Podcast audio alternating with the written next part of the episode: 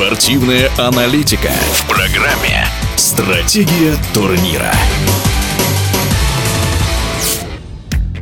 В Будапеште завершился чемпионат мира по дзюдо. Впервые за последние 10 лет он принес сборной России золото. Награду высшей пробы завоевал Яга Абуладзе в весовой категории до 60 килограммов. Итоги соревнований мы обсудили со спортивным директором Федерации дзюдо России, чемпионом Европы и многократным призером чемпионатов мира Кириллом Денисовым.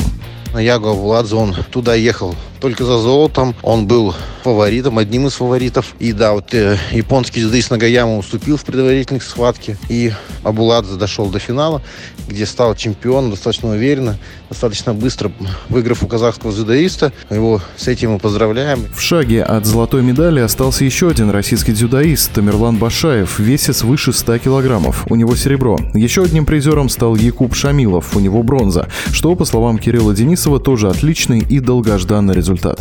Финал свыше 100 килограмм был очень зрелищный, очень интересный, потому что и Кагиура такой достаточно опытный, яркий спортсмен. А Тамерлан Башаев, он один вообще из лидеров мирового рейтинга. Единственное, что, конечно, осложняло задачу для Тамерлана, это травма ноги, которую он получил в первой схватке. И в финале, в принципе, схватка тоже складывалась очень успешно. И единственный момент, он упустил одну атаку от японца, проигрывал. Но в конце, буквально за 3 секунды, ему удалось взять японца на удержание, но, к сожалению, не удалось удержать до победной оценки.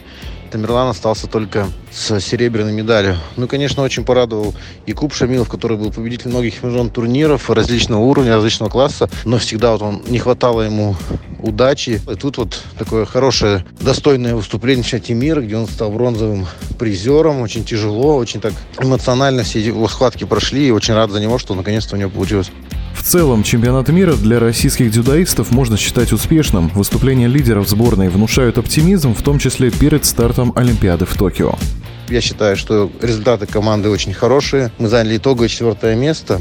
Могли, могли, конечно, быть чуть даже выше, но так получилось. И, в принципе, золото, серебро, бронза – это очень хороший результат. И дальше только Токио, подготовка к Токио сейчас у команды будет. Начнется с Кемерово и продлится в Владивостоке.